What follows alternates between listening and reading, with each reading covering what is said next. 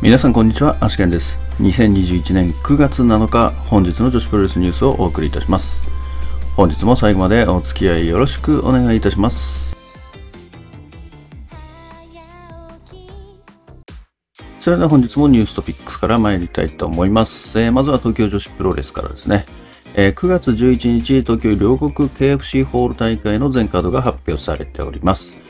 まずシングルマッチ、山下美夢 VS 愛のゆき。タッグマッチ、中島翔子、遠藤有栖組 VS 渡辺美優、荒井由紀組。タッグマッチ、ノア光、原宿ポム組 VS 辰巳梨花、鈴芽組。タッグマッチ、咲様、メイサンミッシェル組 VS 角田直、猫春菜組。6人タッグマッチ、水木楽、宮本もか組 VS ハイパーミサオ、天満のとか、上福幸組。シングルマッチ、伊藤真希 VS 小橋まりか。シングルマッチ、坂崎優香 VS 鳥羽美香也となっております。続きまして、スターダム、えー10月9日ですね、大阪城ホールの決定カード第1弾として、えー小熊 VS 葉月のシングルマッチが決定しております。それからですね、月山岡選手のスターダムチャレンジとしまして、7戦、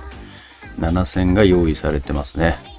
まず9.11新宿では月山若 VS 中野タム。9.12仙台では VS 白川美奈選手。9.16後楽園ではジュリア選手と9.18大阪では首里選手。9.20後楽園でレディー C 選手。9.23富山では岩谷真由選手ですね。で、9.25大田区ではダブルチャレンジということで、え月山岡選手と桜井舞選手のシングルマッチが組まれております。またですね、いくつか対戦カードの変更が入っております。まず9.12仙台では、ジュリア VS レディー C のシングルマッチだったのが、林下歌美 VS レディー C へと変更となっております。9.23富山では、6人タッグマッチの首里、ジュリア、夏ぽい組 VS 中野タム、うなぎ、桜井舞組が、えー首里、ジュリア、夏ぽい組 VS 中野タム、うなぎさやか、レディー C 組となっております。続きまして、9月11日ですね、大阪アゼリア大正ホールで行われる予定でしたグレートの大会が中止となっております。続きまして、これは注意喚起になるんですけれども、スターダムのですね、公式ツイッターの、まあ、アカウントをですね、偽りましてですね、今、の、キャンペーンとして行われてます、えーブロマイドがですね、当たる、まあ、キャンペーンが今やってるんですけれども、まあ、それに当選したみたいなですね、偽物のメールをですね、今送ってくるというのが結構いろんなファンの方にですね、届いてるというみたいなのでですね、まあ、皆さん本当にお気をつけください。DM を送ってきたですね、えーアカウントの方を見に行けばですね、あの、フォロワー数とかも圧倒的に少ないので、あの偽物だとわかりますので、えーすぐにですね、信用せずに、まずはアカウントをチェックしてみてください。えー続きまして、ガトームーブチョコレートプロレスの9月、10月の日程が出ております。えー9月はですね、えー12日、14日、18、19、23連戦、えー23日、25日、26日となっております。10月は2日と3日ですね。で10月3日がチョコプロ162、こちらがシーズン9のフィナーレとなっております。本日の試合結果に参りたいと思います。えー本日はこれがプロレスのみとなっております。えー本日これがプロレスでは、え2つですね、女子のカードがありまして、えーまずはヤコ VS サエ。こちらは12分36秒ビッグブーツからの体固めでサエ選手の勝利となっております。もう一つはハイビスカスミー VS 花園桃香のシングルマッチとなっております。結果としましては9分4秒スクールボーイでハイビスカスミー選手の勝利となっております。それでは明日の講義予定に参りたいと思います。えーまずはですね、これがプロレスが18時からこれがスタジオで、アイスリボンはピースパーティーですね。アイスリボン道場で19時より開催予定となっております。これがプロレス、明日の参戦予定選手は、サエ選手と藤田茜選手となっておりますので、えーおそらくこの2人のシングルマッチかなと思いますね。え続きまして、アイスリボンピースパーティーの対戦カードをおさらいしておきます。えまず第1試合シングルマッチ、青木月 VS サラン。第2試合タッグマッチ、テクラ大空知恵組 VS 鈴木鈴ヤッピー組。第3試合シングルマッチ、はるかつくし VS 交互桃。第4試合タッグマッチ、トトロさつき夏美組 VS 朝日新垣里奈組となっております。それでは Today's Impressions ですけれども、まずはスターダムからですかね。まず今回ですね、10.9の大阪城ホール第1弾カードが正式に決定しておりますね。えー、これタイトルがまたいいですね。これ、 Reunion of Destiny ということで、えー、葉月復帰戦運命の再会ということで、小熊選手との、まあ、再会にフィーチャーを持たせた戦いとなるということですよね。えー、小熊 VS 葉月ということで、こちら6年7ヶ月ぶりの対決ということですね。まあ当時を知ってる方なんかはね、結構熱い感じじゃないですかね。まあただ当時知らない人にとってもね、まあ自分なんかは当時知らない方なんですけど、やっぱり小熊選手、葉月選手、まあどちらかというと葉月選手の方を、まあやっぱり多く見てたというのもありますし、まあ、その後にですね、小熊選手が復帰したっていうところもありですね、やっぱりこの2人の対戦っていうのはすごく新鮮に映りますからね、まあ、どちらにとっても面白い試合になるんじゃないかなと思いますね。でそれから月山岡選手ですね、えー、チャレンジマッチということで、えー、まあ、7番勝負になるんですかね。まあ、9.11をですね、皮切りに9.25の5スターズの最終戦までですね、えー、びっちりと入っておりますけれども、これ対戦相手を見ていくと、まず中野タウン選手からということでですね、あの、中野タウン選手もちょっと突っ込んでましたけども、本当にコスチュームとか髪型とかも、あの、一昔前のですね、中野タウン選手にそっくりで、本当にそのデビュー当時ですかね、本当にそれにそっくりだったんで、ちょっとこれもしかしたら、なんかちょっと意識してるとこあるのかなっていう感じしますよね。で、まあ、それの初戦が中野タム選手ということで、まあ、こちらはまず初戦から楽しみなカードですね。あとは白川未奈選手ですね。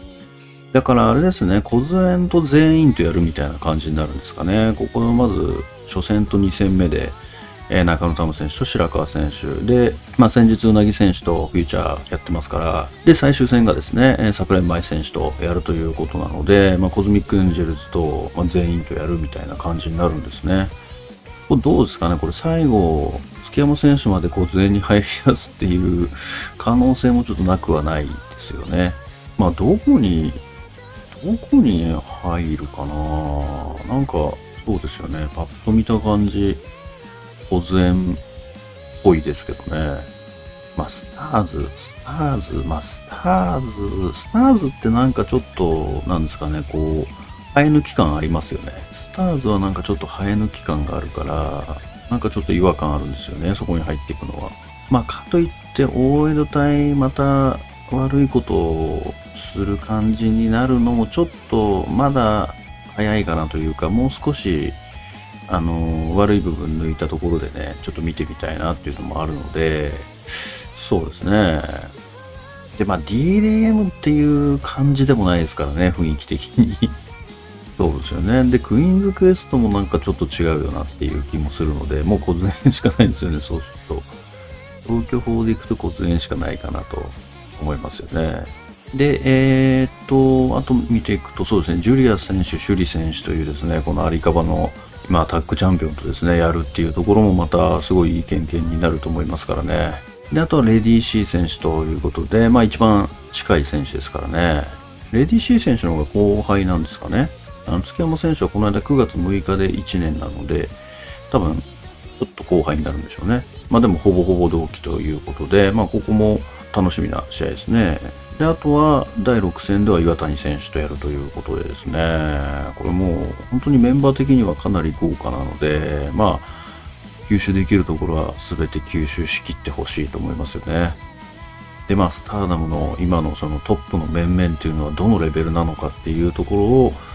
まあ、自分の肌でですね、感じてほしいなと思いますよね。ただ最後のですね、この7戦目、桜井舞選手との試合に関しては、ここはちょっと負けられないっていう部分もあるでしょうね。まあ、プライベートでも結構仲いい感じもありますし、やっぱりスターダムに、ま、参戦した、まあ、若干ですけど先輩ということもありますけど、まあ、やっぱり月山選手としては、桜井選手が、ま、当面のライバルみたいな感じには見られてると思いますから、まあ、そこをですね、やっぱりちょっと頭抜け出したいっていうところもあるでしょうし、やっぱり負けられない部分もあると思うんですよね、仲がいいだけに。まあなのでですね、この試合も結構楽しみじゃないですかね。結構なんか泥臭い試合になりそうな気がしますけどね。また東京女子の KFC ホールの対戦カードが発表されましたけれども、まあ、荒井由紀選手がですね、えー、とりあえずあの、療養を終えまして、まあ、特に問題なかったんですかね。まあ、ここから復帰するということでですね、えー、まあ、組まれておりますけれども、どうですかね、まあ、ここから10.9の大会に向けてですね、えー、何か動きがいろいろ出てくるんだと思うんですけどもね、今後は。まあ、まだ一つしか決まってないですもんね。山下選手と伊藤選手のプリプリの選手権試合ということで、まあ、他のタイトルマッチとかもですね、まあ、当然組まれていくでしょうから、おそらく全タイトルマッチやるんじゃないかなと思いますよね。なので、まあ、タッグだったりとか、あとはインターナショナルとかも、まあいろいろとこう動きが出てくるんじゃないかなというふうには思いますよね。まあ、っていう意味で言うと、まあもう1ヶ月切っちゃうので、多分ノア光選手、これ辰巳梨花選手、らへんがちょっとこれなんかあるんじゃないかなっていう雰囲気しますよね。であとはまあさっきさのメイサン・ミッシェルの、まあ、タッグチャンピオンに対してこれ角田選手、猫選手ということで、ちょっと角田選手あたりが何か動き見せるんじゃないかというところもありそうですよね。もう10.9度本当にもう時間ないので、多分何か動きを見せるとしたらもうこの辺りになってくるのかなっていう気がしますからね。坂崎選手とか水木選手あたりも、そうですね、なんか動きがあるとまた一つ面白そうですけどね。まあでも10.9に関しては、どうでしょうね。これ、自分たちの団体だけで行くのか、はたまた何かサプライズというか、特別に他団体から誰かを呼ぶのかっていうところもちょっと気になりますよね。なんかゆかっちとか水木選手とかはなんかその辺のためになんか取っといてるんじゃないかなっていう気もちょっとしますけどね。どうでしょうね。さすがにね、やっぱり大田区体育館ですから、ちょっと自団体だけでやるっていうのもなかなかね、集客はちょっと厳しいとは思いますからね。やっぱりでかいところでやるには、何かでかいところでやる、その爆弾がね、必要だと思いますからね。まあ、そこをかなり期待したいとこですよね。何かビッグサプライズがあるのかどうなのかというところで。この10.9がですね、終わると、11月に今度アイスリボンが大田区があるんですよね。まあ、ないと思いますけど、アイスリボンと東京女子の絡みが、いや、ないと思いますけど、ただ若干気になるのは、その、まあ、大仁田さんですよね。大仁田さんの電流爆破というですね、キーワードで、2つの団体がこう結びつき始めてるというか、そんな気がしますよね。まあ、ないと思いますけどね。これはもうかなり本田妄想ですけども。まあでもね、お互いの団体、やっぱりね、絶対何かしら爆弾級のものがないと大田区埋めるの結構辛いですよね。やっぱり今、後楽園も結構埋めるの難しいですからね。何を、何かを、やっぱり、普段がないと、結構厳しいと思うんですけどね。その辺どうなんでしょうかね。まあそう考えるとね、やっぱりスターダムはすごいなと思いますよね。やっぱり自分たちだけで普通にやれちゃいますからね。やっぱり他の団体もあれくらいのレベルでこう追いついてきていくとですね、やっぱり女子プロレス界めちゃくちゃ盛り上がると思いますからね。もう多分、あと数年したら結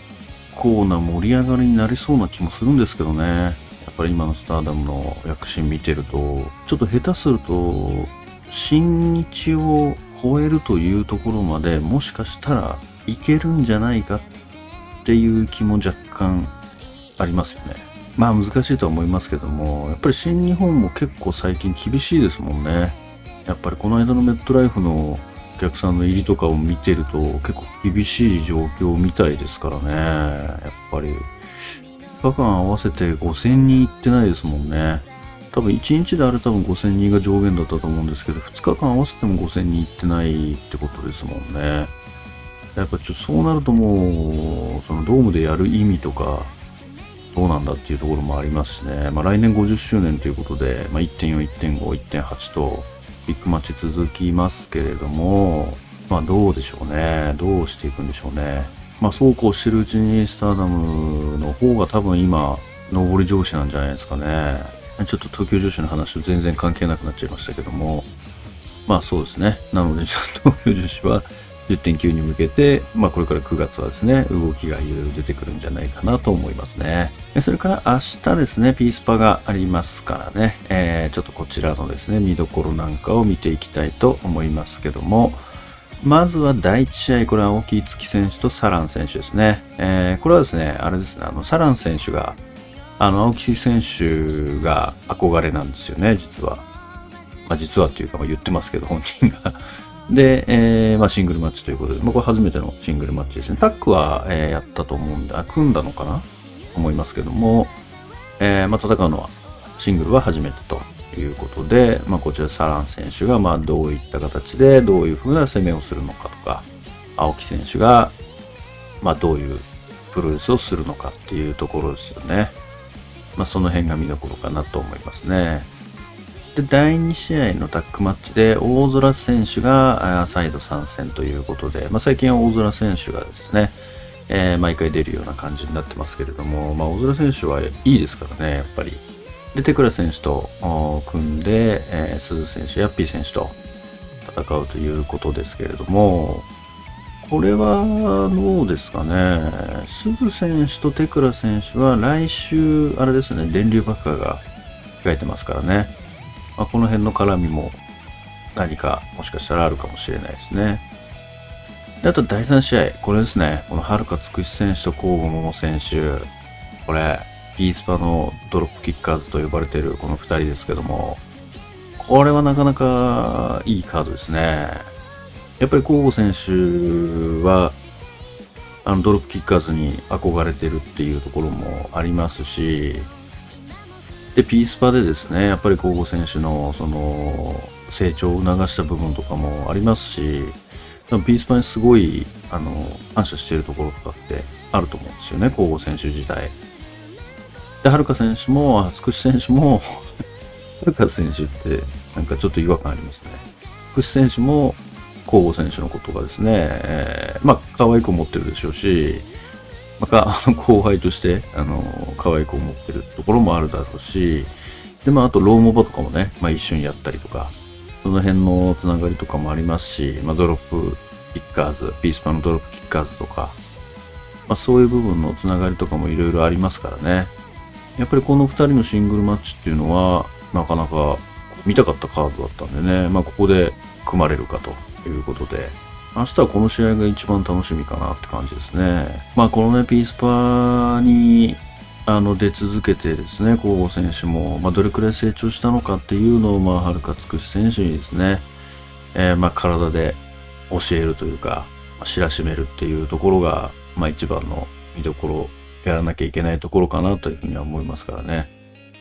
まあ、どんだけできるようになったのかっていうのが、まあ、この試合で出るんじゃないかなっていうふうに思いますね。で、第4試合はタッグマッチ、えー、トトロ選手、夏美選手。夏美選手は前回出てなかったんで、まあちょっと一回開けての出場となりますね。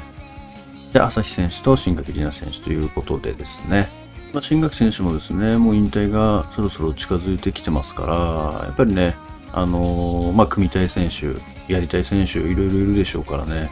まあ、その辺こう一巡回るような感じでやっていくんじゃないかなっていうふうには思いますよね。あと、夏見選手と、これ、朝日選手っていうマッチアップもですね、なかなかこれは見どころなんじゃないかなと思いますね。まあ、朝日選手は、夏見選手に、まあ、キャリア的にはまあ一応ね、先輩ですけれども、まあちょっとブランクとかもあるので、まあ夏見選手にどうかかっていくのかなっていうところもありますし、夏見選手はまあ逆に朝日選手にどうかかっていくのかっていうところですよね。まあ、夏見選手も、まあね、意外とこう、おとなしいというか、攻撃するときはするときで、まあ、あの、いいんですけどね。まあ、それ以外の部分で、ちょっとなんかこうね、感情を出すようなところが今ないので、まあ、なんかどこかでね、えー、何か感情をこう出す部分があってもいいのかなっていうふうには最近思いますよね。まあ、本当に身体能力的には抜群なんでね、やっぱりそういう部分とかをこうもっと出していくと、やっぱ自分はこう何をしたい、まあ、どうなりたいとか、どうしたいとかですね、えー、まあ、この人に勝ちたいとか、なんかそういう気持ちがもっとこう見えると、なんかさらに良くなりそうですよね。やっぱり同じ年代の選手がピースパンにはいっぱいいるので、やっぱりここで揉まれることが、やっぱ一番いいかと思いますよね。やっぱり多分今は自分の試合をすることが精一杯だとは思いますからね。やっぱりここでどんどん慣れていくと、多分だんだんこの人に勝ちたいとか、まあどうなりたいっていうのがちょっと余裕が出てくると、まあ見えてくるんじゃないかなっていうふうには思いますからね。まあ、たくさん試合をするといいですよね。まあ、あとこの偽アカウントね、スターダムの公式の偽アカウント。これ これちょっとびっくりしましたね。これ、自分の友達も、あの、DM が来てですね、なんかちょっと LINE でまず最初に、当たったみたいな感じで 言ってて、え、これ何？詐欺？みたいな感じで、で、ちょっと見たら、あれ？これ本当じゃない？ってちょっと思ったんですよね。なんか、この前のキャンペーンでやってたやつでも、やっぱり DM であの当選とかが来てたりとかしてたんで、あれ？これ本当じゃないの？ってちょっと一瞬思ったんですけど、よく見たらなんかちょっと日本語がおかしくて、いや、こんなこと言わねえだろって思って、まあ見てみたら案の定ということでですね、えー、なんか結構なファンの方に送られてるみたいですね、ツイッター見てみると。結構いろんなところで、あのー、自分も来たっていうところ、やつを見ましたね。こういうの一番良くないですよね。この、なんていうんですかね、そのフィッシングとか、うんぬんもありますけど、プラスこの、なんですかね、その、人をこう喜ばしといて突き落とすっていう嘘でしたみたいな、これ本当に良くないですよね。それ一番良くないですよ。だからあの、これちょっと関係ないですけども、あの、ドッキリ番組あるじゃないですか。ドッキリ番組のあの、宝くじが一等当たったみたいなドッキリ、あれめちゃくちゃ嫌いですね、あれ。あれ、あれひどすぎるなと思いますよね。あれはだってちょっとほんとひどいなと思いますね。さすがに一等はちょっとやりすぎでしょうと思いますよね。まだもっと少額ならいいですよ。100万とか、10万とか、それぐらいならまだまだ諦めつきますけど、一等が当たったっていうのを最初に本当に当たったって思わせといて、いや、嘘でしたって、それはかなりのショッキングな感じになると思うんですよね。本当にその人の心をもてあそんでるっていうのがぴったりなドッキリだと思うんですよ。あれだけは本当許せないですね。ちょっとあれはやめてほしいですよね。だああいう嘘はやめてほしいですよね、ドッキリって。ドッキリなんだろうな。脅かす、脅かす、うん、難しいな。まあ結局ドッキリなんかみんな嘘ですからね。嘘になってしまうんですけど、やっぱりちょっとああいう類のやつは嫌いですね。人が死ぬとか、まあ、お金がもらえる、いや嘘でしたみたいなのとか、そういうのはね、本当にやめてほしいと思いますよね。まあやめてほしいというか、自分かかることはないので、まああれなんですけど、あんまり好きじゃないですね。見たくないですね。なんか、かわいそうになっちゃいますね。逆に。見ててかわいそうになっちゃいますね。笑うというより。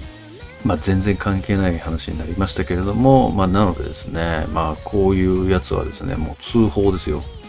通報しまくった方がいいですね。このアカウントは。偽アカウントは。まあ、ただね、あの、偽アカウントが出てくるっていうことは、やっぱりそれだけね、あの人気が出てきた証拠でもありますから、やっぱそこはね、ちょっとこう、あの、ポジティブに 受け取って、えー、まあ本当にファンの方はまあ騙されないようにね、してくださいということですね。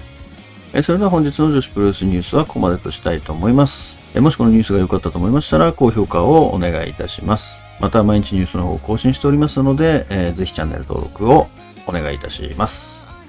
えそれではまた明日最後までお付き合いいただきましてありがとうございました。